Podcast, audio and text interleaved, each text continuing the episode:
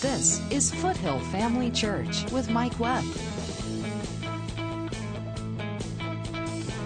Building strong, spirit filled lives through God's Word. We'll start reading in verse 21.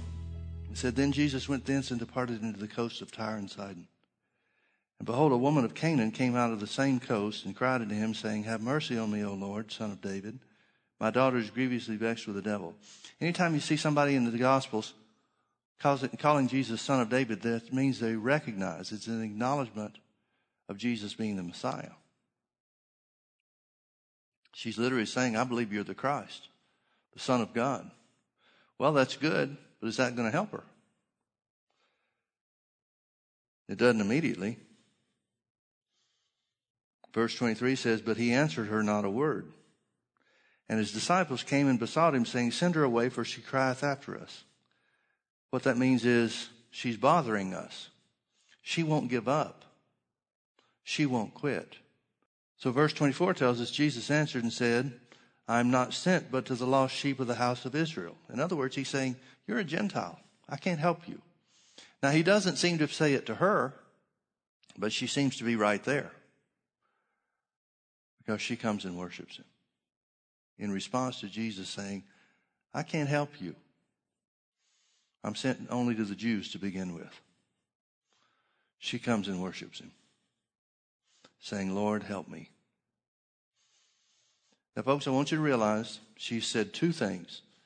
She said, I believe you're the Christ, and I'm asking you for mercy. And now, secondly, she's saying, Lord, help me. Neither one of those does the trick because neither one of those are a substitute for faith. Jesus answers in verse 26 to her saying, Lord, help me, and says it's not meet or right or appropriate to take the children's bread and to cast it to dogs. Now, what is she looking for? She's looking for deliverance. Deliverance and healing are on the same level. So notice what Jesus says. Jesus says that healing and deliverance are the children's bread. They belong to the children. Now he's saying the children at that point in time were the Jews. But aren't you and I children of God now?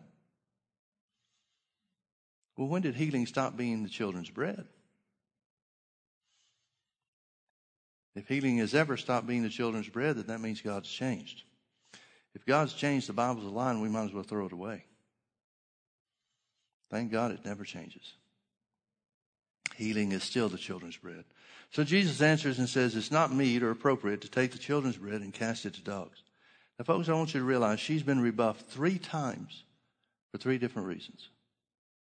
Three times by Jesus himself because she's not a Jew. It's not that God didn't care about her. It's not Jesus didn't have compassion on her. It's that it's not the time for the, for the gospel to go to the Gentiles. He was sent first to the Jews and then to the Gentiles later. She happens to be in the wrong place at the wrong time according to the things that Jesus said to her. But does that stop her or slow her down? Not a bit. She continues and answers and says, Truth, Lord. Everything he says is true, by the way. She recognizes that. She says, Truth, Lord, yet the dogs eat of the crumbs which fall from the master's table.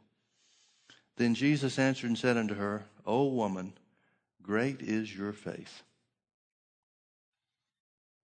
Be it unto thee even as thou wilt. And her daughter was made whole from that very hour. So I want you to see something. The criteria that Jesus establishes for the disciples, the 12, and the 70, is the same criteria that's operating in his ministry, same requirement that's necessary in his ministry, where healing and deliverance is concerned. And that is, someone has to receive what they hear about Jesus, or another way of saying that is, they have to come in faith. And one woman coming in faith overcame the timeline that God had set for Jesus' ministry. She crossed the barrier that was preventing her from receiving, that God Himself set because of faith. Now, here's the question If faith would make God change his timeline, What would faith not do? Where are the limits on faith? Jesus said, All things are possible to him that believes. Jesus said, If you ask anything in my name, in faith, I'll do it. He said, Whosoever shall say unto this mountain, Be thou removed and be thou cast into the sea, and shall not doubt in his heart, but shall believe that those things which he saith shall come to pass, he shall have whatsoever he saith. Jesus said, There's no limit to faith in prayer. Mark eleven twenty four. Therefore I say unto you, what things soever you desire, when you pray, believe that you receive them, and you shall have them. Where are the limits of faith? You can't find God setting one. Now, without question, people get out in left field where faith is concerned. They start believing for things that the Bible doesn't promise. And God's under no obligation to answer or hear what somebody considers to be faith that goes beyond the Word. Look with me in Mark chapter 16. Mark chapter 16, beginning in verse 14. Afterward, he appeared unto the eleven as they sat at meat. And up, this is after the resurrection. And upbraided them for their unbelief and hardness of heart, because they believed not them which had seen him after he was risen. And he said unto them, Go ye into all the world and preach the gospel to every creature. He that believeth and is baptized shall be saved, but he that believeth not shall be damned. And these signs shall follow them that believe. In my name they shall cast out devils. Now, does one person have a greater lock on the name of Jesus where authority is concerned, authority over the devil is concerned, than somebody else? Doesn't the Bible say that authority has been given to all of us over the devil? It does, doesn't it? Jesus said, Whatsoever you ask, if you ask anything, call for or require anything in my name, I'll do it. Well, that would include authority over the devil if we didn't have any other scripture. So we don't ascribe that first sign as to be a special sign for certain people. Now, we don't have authority over the devil to make him leave the earth. Wouldn't that be nice if we did? But you can make him leave your part of the earth, even if it takes a while for him to go.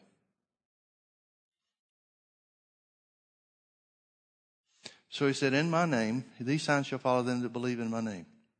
First sign is they'll cast out devils. What's another sign that follows those that believe in his name? They shall speak with new tongues. Now, I know there's some part of the church world that believes that's for a certain few, not for everybody. But we know the answer. We know the Bible answers that question for us. As is the baptism of the Holy Ghost is available for any believer, anybody that's saved. And we know the baptism of the Holy Ghost is evidenced by, or the result of being filled with the Holy Ghost, is to speak with new tongues or speak with other tongues, whichever way you want to say it. So here Jesus is saying that one of the signs that will follow those that believe in his name is the baptism of the Holy Ghost with the evidence of speaking in new t- in other tongues. We know that's not for a select few. Even though the whole of the church world doesn't know that. We know that the Bible is very clear. Jesus is the one that said, If you know how to be good fathers to your children, how much more shall your Father give the Holy Ghost to them that ask Him? It's for everybody. There's no certain ones that have a lock on that sign of speaking with new tongues. So here's two, the first two that are mentioned of the signs that follow those that believe in the name of Jesus that we can clearly conclude that belong to everybody. Now the next two are a little bit different. One is talking about taking authority over the devil again. They shall take up serpents. The next one is if they drink any deadly thing, it shall not hurt them. The last one is divine protection. Well, you don't need divine protection every minute of the day, do you? But there are times where you will. And Jesus seems to be saying, in those times where you need divine protection, don't worry, you'll have it. But again, the same principle is true. It would belong to everybody, not just a few. Where he talks about taking up serpents, That's just another way of saying they'll exercise authority over the devil. Again, that's for everybody. So that brings us to the fifth and the last of the five signs that he said would follow those that believe in his name. Notice he didn't say these signs shall follow those that are called to the ministry. He didn't say these five signs shall follow those that have a special anointing on their life. He said these five signs shall follow those that believe in his name. Folks, I would submit that if you're saved, you believe in his name. And notice what he said the last sign would be. They shall lay hands on the sick, and they shall recover.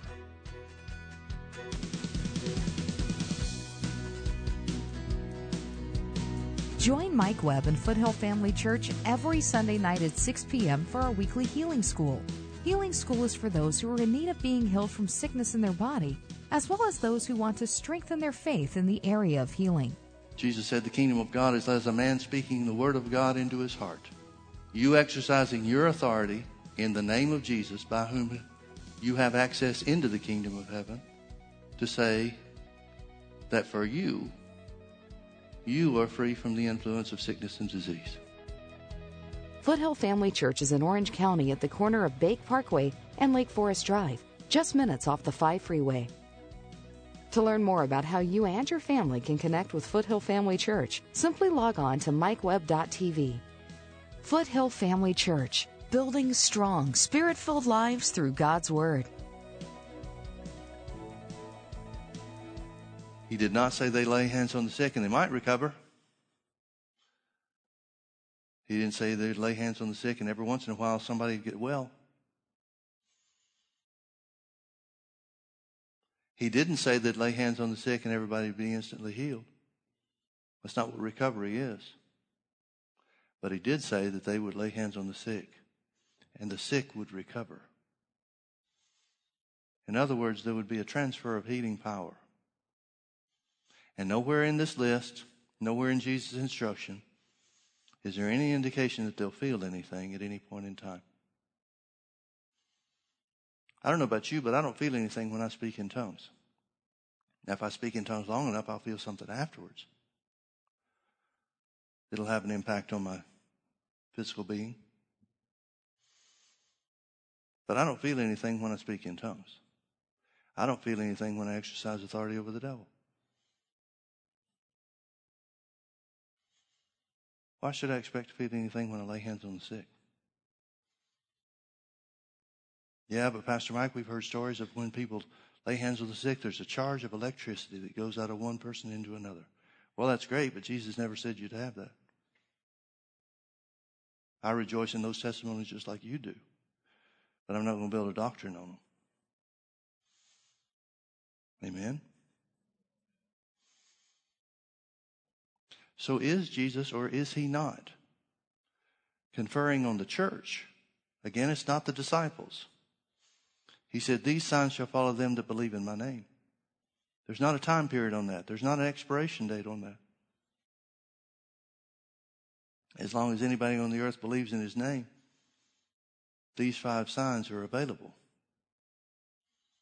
Are they not? And one of those signs would be healing for the sick. Now let's keep reading, see what happened after Jesus told them these things. So then, after the Lord had spoken unto them, he was received up into heaven and sat on the right hand of God. And they went forth and preached everywhere, the Lord working with them. Now, notice the word them. If you're reading in the King James, the word them is in italics. That means the translators added it. Now, I don't really know why they added that in this place, unless they thought that it made better sense in the English language. But that's not what it says. They went forth and preached everywhere, the Lord working with and confirming the word. See, as long as they're preaching the word, He's working with them. But the instruction that the Holy Ghost has given us is that God works with His word. Now, why is that?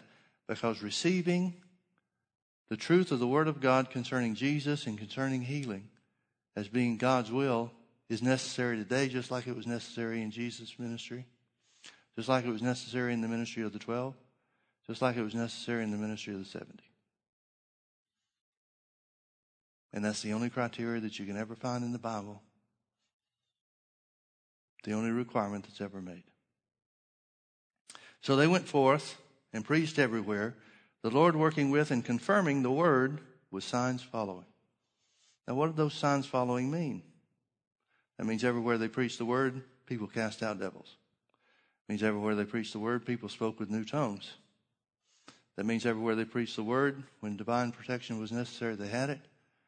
Everywhere they preached the word, authority was exercised over the devil to, to break his power over others. And everywhere they preached the word, hands were laid on the sick and the sick recovered. Folks, I would submit to you that the church today has the same mandate as the 12 had in Jesus' ministry and the same mandate that the 70 had in Jesus' ministry. The same mandate that Jesus had, and that is to declare and show that healing is a part of the kingdom of God. And that it's a matter of obedience on the part of the believer, not a matter of or a question of power. It's a matter of obedience. We've been commanded to heal the sick. I'll prove it to you with one, one last scripture, and that's over in James chapter 5. James chapter 5. The only instruction that's given for healing in the local church is James chapter 5. Beginning in verse 14, he says, Is any sick among you? Well, among who? Among the church. James writes this to the 12 tribes, the Jewish Christians that are scattered abroad because of the persecution that arose in the days of the early church. Some fled from Jerusalem to Judea. Some fled to Decapolis. Some fled to Rome. Some fled to some of the other Gentile parts of the world following Paul's ministry and after churches were established there. So he writes to Jewish Christians that are scattered all over the world. And he says, Is any sick among you? Let him call for the elders of the church. Now, elders of the church implies that he expects them to have found a body of believers somewhere, wherever they went, and to be part of that body. In other words, he expects them to be part of a local congregation. So he says, Is any sick among you? Let him call for the elders of the church, and let them, the elders, pray over him, anointing him with oil in the name of the Lord, and the prayer of faith might save the sick. And the prayer of faith shall save the sick. Now, if you look up this word save, you're going to find out it's the word sozo, S O Z O in the Greek. It means a number of things. It means to heal, it means to deliver, it means to preserve, it means a variety of things. Well, he's talking about sickness and disease and deliverance thereof, so he's got to be talking about healing. This is the same word that's translated whole in Mark chapter 5, where Jesus says in verse 34, Daughter, your faith has made you whole. Well, Jesus is saying that the woman's faith healed her, isn't he? So this word obviously includes healing. Well, since that's what he's talking about, that's the subject, let's read it that way. Now, I don't know why the translators translated it the way they did. Maybe healing was such a taboo subject in his day, the day of the translators, they tried to stay away from it altogether. But the prayer of faith doesn't save the sick in any way other than saving them from sickness. And the only way to be saved from sickness is healing. I don't know why they didn't come right out and say it. But that's obviously what it means. So notice it says, In the prayer of faith shall save or heal the sick, and the Lord shall raise him up. And if, if, if, if, if, if, don't think that every sickness and disease is caused by sin, but there are some cases where it is. But even in those cases, and if he's committed sins, they shall be forgiven him. It doesn't even take a different kind of prayer. The same prayer of faith that heals the sick forgives sin.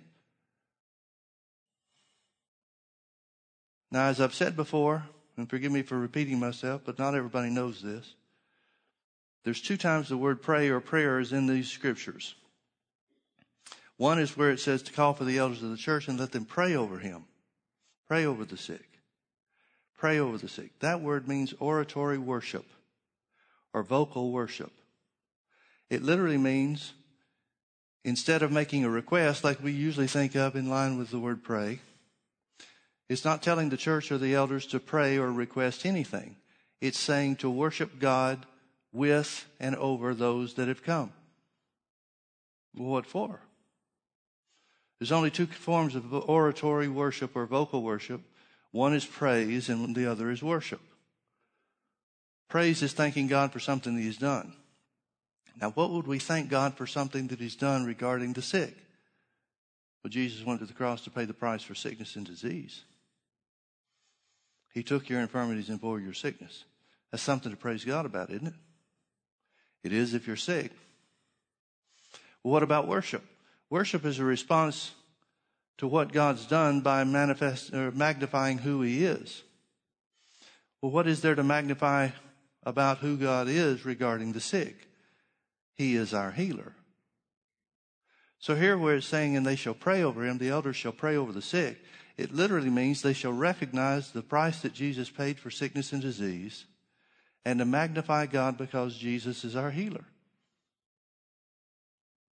But another word is used in verse 15 where it says, And the prayer of faith shall save the sick.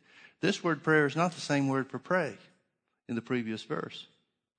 This word prayer means vow or declaration. It does not mean request. It means the vow of faith or the declaration of faith. Now, I've used this example before because this is the best one I know to come up with. If I make a vow to serve God, I'm not asking Him to do anything. If I vow to God that I'm going to serve Him all the days of my life, I'm just saying this is the way it is for me. This is the decision that I've made. This is the declaration that I'm making. This is the vow that I'm entering into. So here where it says the prayer of faith, it means a vow or declaration. Notice it's a vow or a declaration of faith. Belief in what God has done through Jesus in his work on the cross. Believe that healing was accomplished through the finished work of Jesus. So let's read it again. Is any sick among you? Let them call for the elders of the church and let them pray, praise God or, and or worship him over the sick, anointing with oil in the name of the Lord, and the prayer of faith, the declaration or the vow of faith, declaration or vow of that which Jesus has done, shall heal the sick.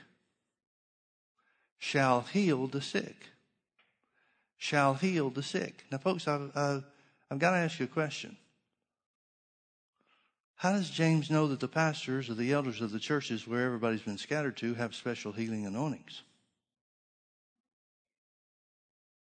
Maybe he knows of, a, of a, a pastor in Samaria that has a special healing anointing. But he doesn't say call for the ones that have special anointings. He doesn't say call for those that have special healing ministries. He says this is the way it has to work in every church. This is the way it's supposed to work in every church, which means every church, every pastoral ministry has to have something from God the power to cast out devils and to heal disease, sickness and disease in order for this scripture to be fulfilled. That means that every church has a healing anointing. Every church has a healing mandate. Otherwise, it would be impossible for these scriptures to be f- true and or fulfilled. Every church has a healing mandate. Even the question that James asked by the Holy Ghost in verse 14 implies that there shouldn't be any sick in the church. Is any sick among you? You wouldn't write that to churches nowadays. You'd write the 50 or 60% of you that are sick, here's what you need to do. But he implies that there shouldn't be any sick in the church. Now, folks, I realize that the church, well, there's no church that I know of, no local church that I know of that's living up to this, us included. But the fact that we haven't experienced it yet doesn't mean it's not true. And the reason that I keep preaching on this is because I believe we're going to experience it.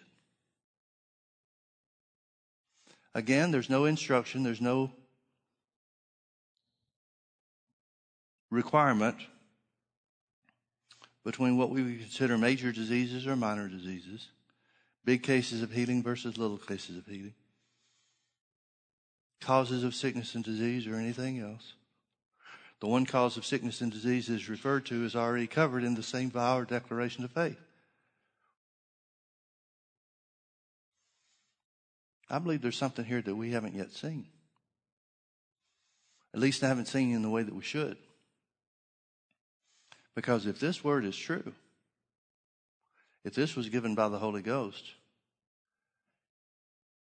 then every church, including this church,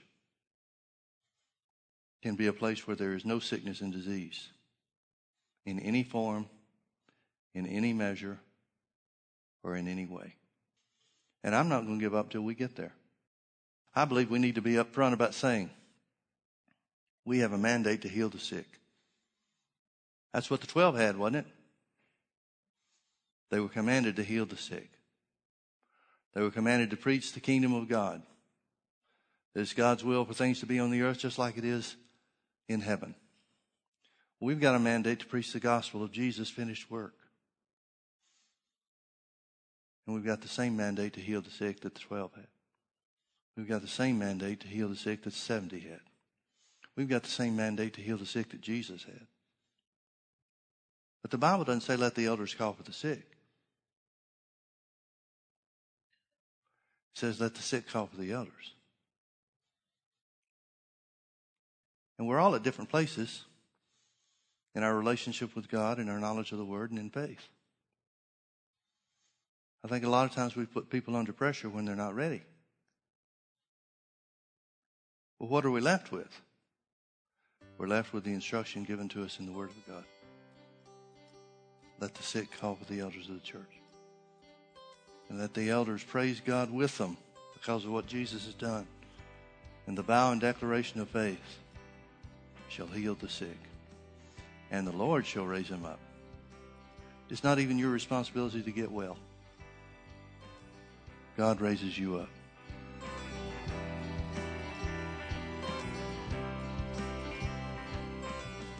The Bible says that Jesus took our infirmities and bore our sicknesses, and with his stripes we were healed. Healing is already yours. Take hold of it by faith in the name of Jesus today. Thanks for watching. Come visit us at Foothill Family Church. This is Foothill Family Church with Mike Webb. And he said, And the gates of hell shall not prevail against it. I like one translation of this in verse uh, 18 where it says, The gates of hell shall not be able to hold out. Somehow or another, it seems to me that most of the church world is thinking of the, the devil on the attack. But the picture that Jesus paints, the illustration he gives, is that the church is moving forward and the gates of hell are trying to hold out against it. Join us Sundays at 9:30 a.m. and 6 p.m. or Wednesdays at 7 p.m. Visit us online at mikeweb.tv. Foothill Family Church, building strong, spirit-filled lives through God's Word.